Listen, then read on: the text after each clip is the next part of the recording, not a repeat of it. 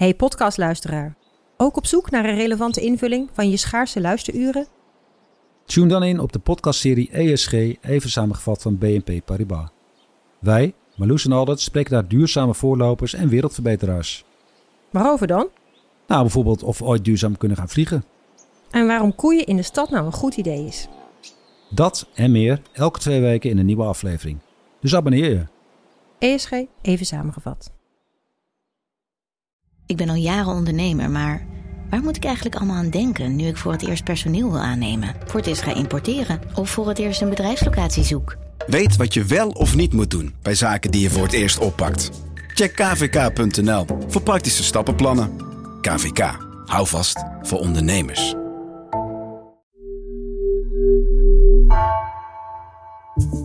Vanaf de redactie van NRC het verhaal van vandaag. Mijn naam is Floor Boon.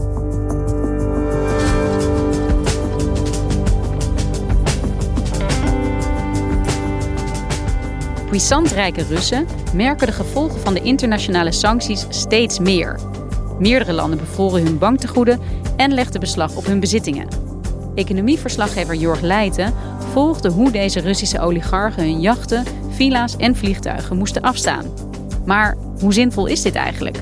Wordt Poetin hier wel echt door geraakt?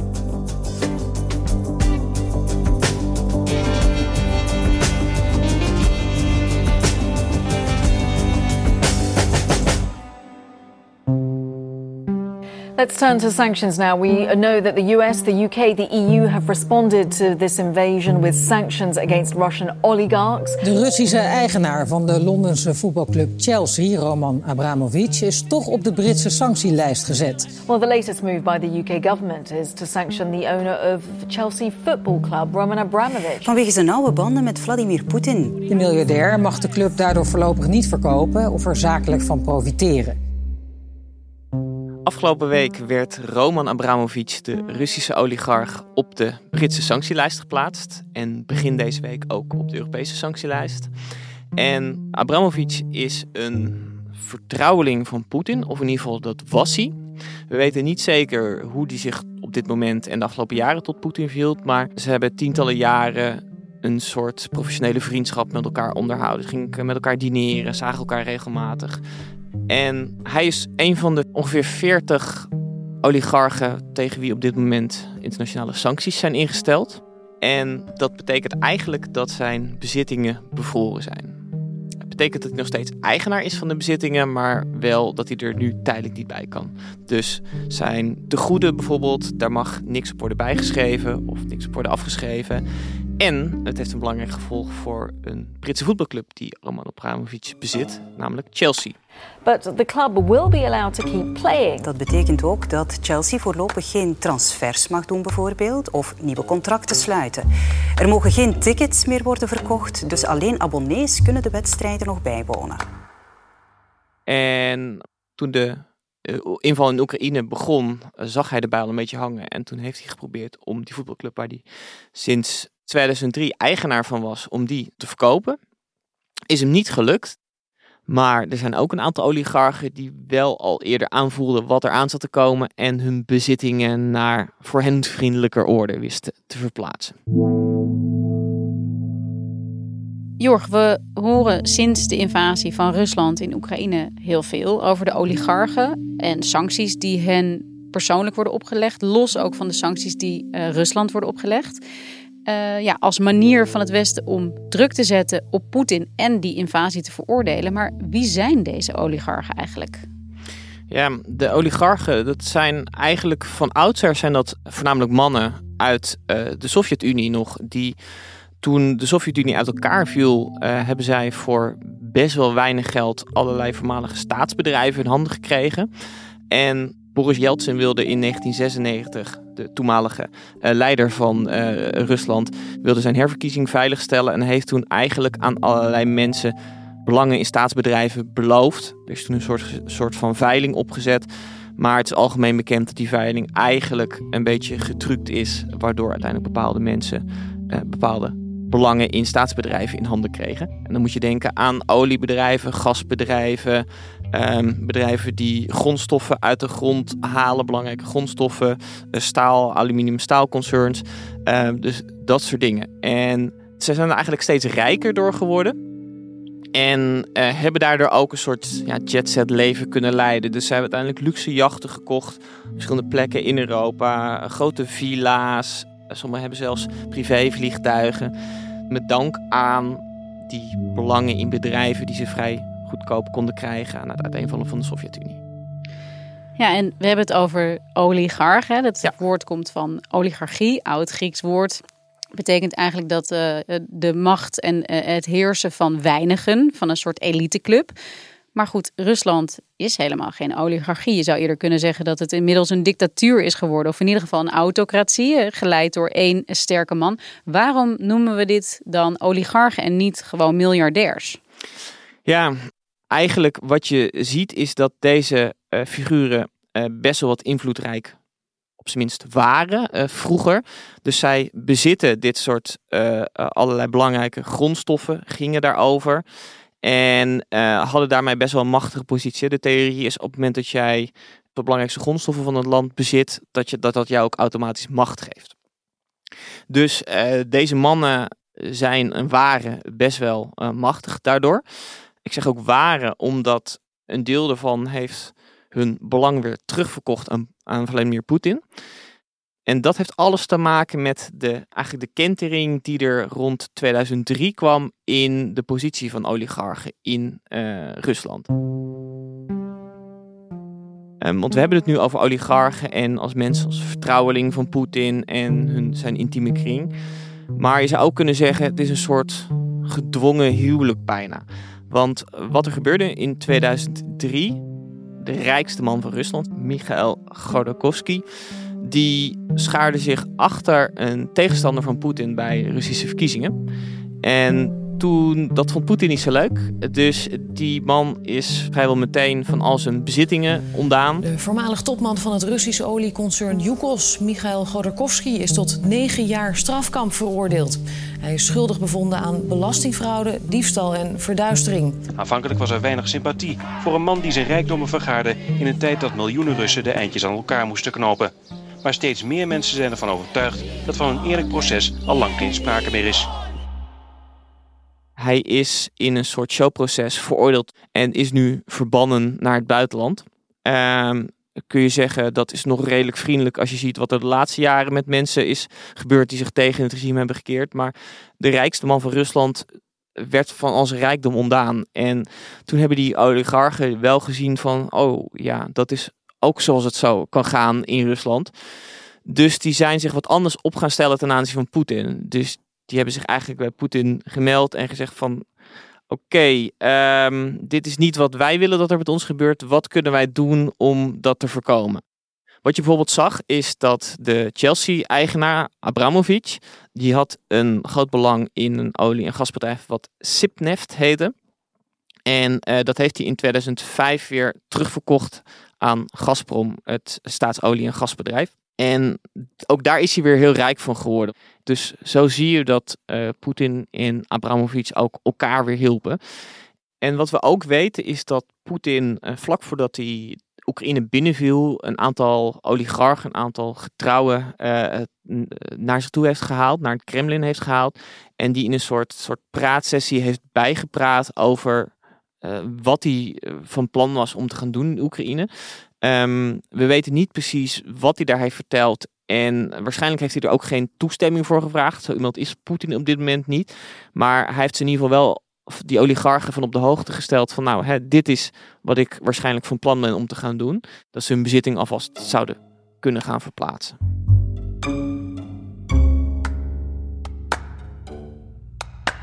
Ze worden echt gezien door het Westen als invloedrijk, want ze worden echt individueel aangemerkt als een soort doelwit om nu te treffen, om ook Rusland uh, te treffen. Ja.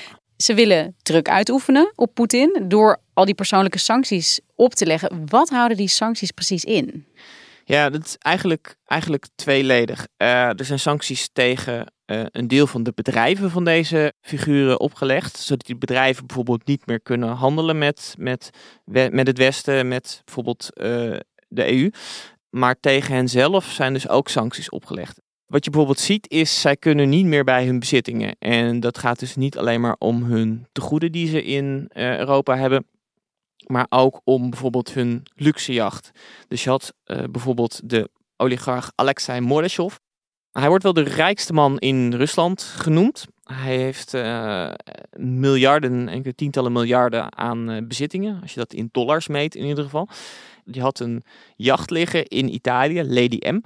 En, en nou, eigenlijk dat jacht had alles wat je van een soort luxe jacht van de rijken kunt verwachten. Eigen beauty salon, een eigen sportschool aan boord, een zwembad. Maar dat is dus door de Italianen uh, geconfiskeerd. Dus dat is verzegeld. Hij mag niet met dat jacht op pad gaan. En wat is precies het idee achter deze sancties, achter het bevriezen van die tegoeden en dat deze oligarchen dus niet meer bij hun bezittingen kunnen? Het idee is dat ze vinden het natuurlijk hartstikke vervelend als ze niet meer bij hun jacht kunnen, als ze niet meer bij hun deel van hun geld kunnen. Um, dus het idee is dat ze dan zich zouden wenden tot Vladimir Poetin en dan zouden zeggen van, ja, wacht eens even, die oorlog van jou, dat raakt ons ook. Dus kun je er niet mee stoppen. Of stop gewoon met die oorlog. He, nog even los van dat het natuurlijk moreel verwerpelijk is dat zo'n oorlog wordt gevoerd. Maar uh, door hun in een portemonnee te raken, zou je ook, zouden zij druk uit moeten gaan oefenen op Poetin om daarmee te stoppen. Nou ja, dat is in ieder geval de hoop. Ja. De vraag is natuurlijk, werkt het ook zo? Hebben die sancties ook het gewenste effect? Uh, want uiteindelijk gaat het maar om een handjevol mensen dat op deze manier wordt geraakt. Ja, dat is een goede vraag wat je ook ziet nu de laatste weken, is dat eigenlijk die oligarchen eh, binnenskamers wel het een en ander vinden van de oorlog in Oekraïne. Maar buitenskamers, dus in het openbaar, zich niet echt uit durven te spreken. Of veelal niet echt uit durven te spreken tegen Poetin, tegen die oorlog in Oekraïne. Ook uit eigen belang. Bovendien is maar heel weinig bekend over hoe die oligarchen zich nu tot Poetin verhouden. Dus of zij nou echt nog kunnen doordringen tot die kring van Poetin. Je kent wel dat beeld van die hele grote tafel uh, in het Kremlin, waar Poetin aan het ene eind zit en de mensen met wie hij aan het overleggen is dan aan het andere eind. We, we weten gewoon niet zo heel goed wie er op dit moment nog echt invloed heeft op Poetin.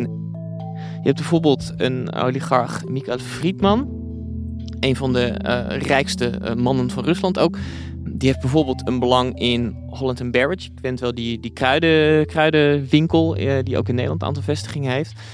Um, die heeft gezegd van, ik heb helemaal geen invloed op Poetin. You should understand, you know, that, that, that uh, it's a very sensitive issue and imposing sanction against us here just create uh, enormous pressure for us personally. But we do not have any impact for political decision at all.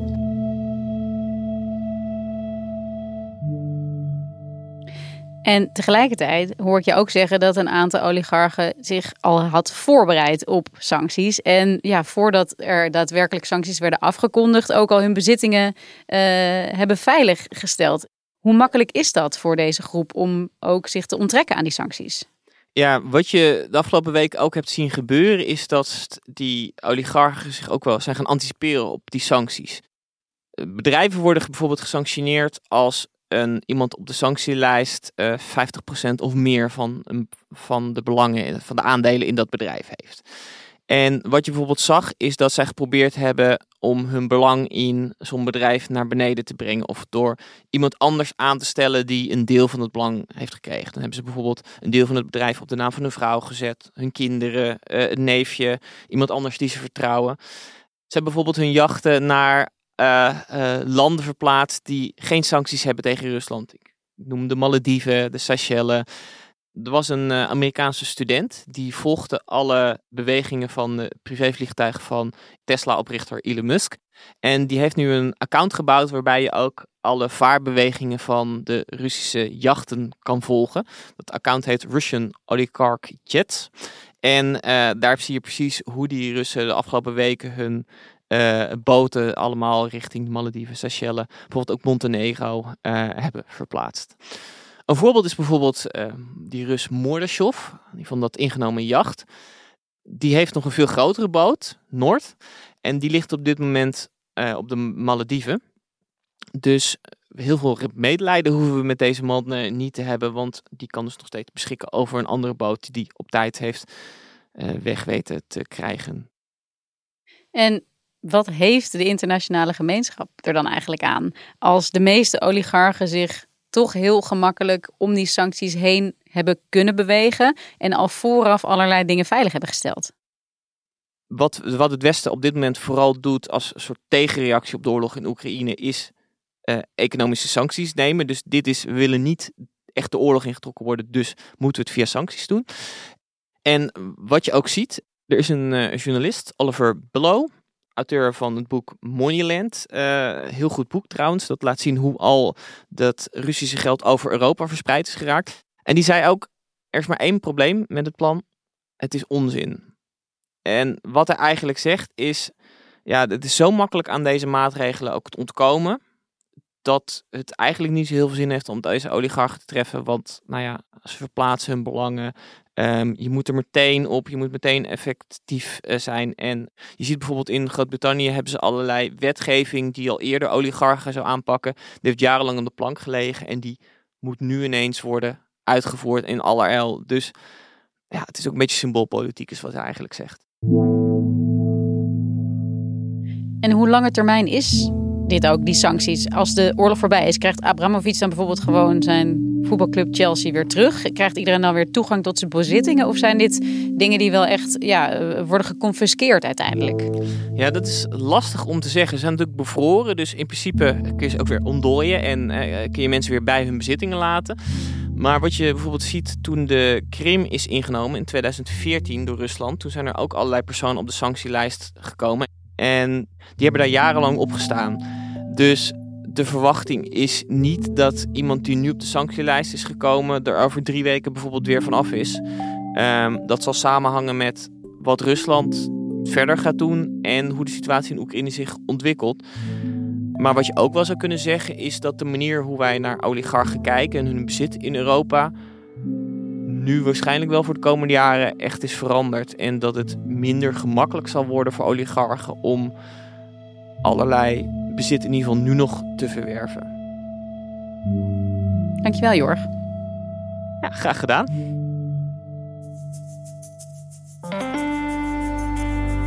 Je luisterde naar vandaag, een podcast van NRC. Eén verhaal, elke dag. Deze aflevering werd gemaakt door Mila Marie Bleeksma Dirk Hooyer en Jeppe van Kesteren. Dit was vandaag, maandag weer.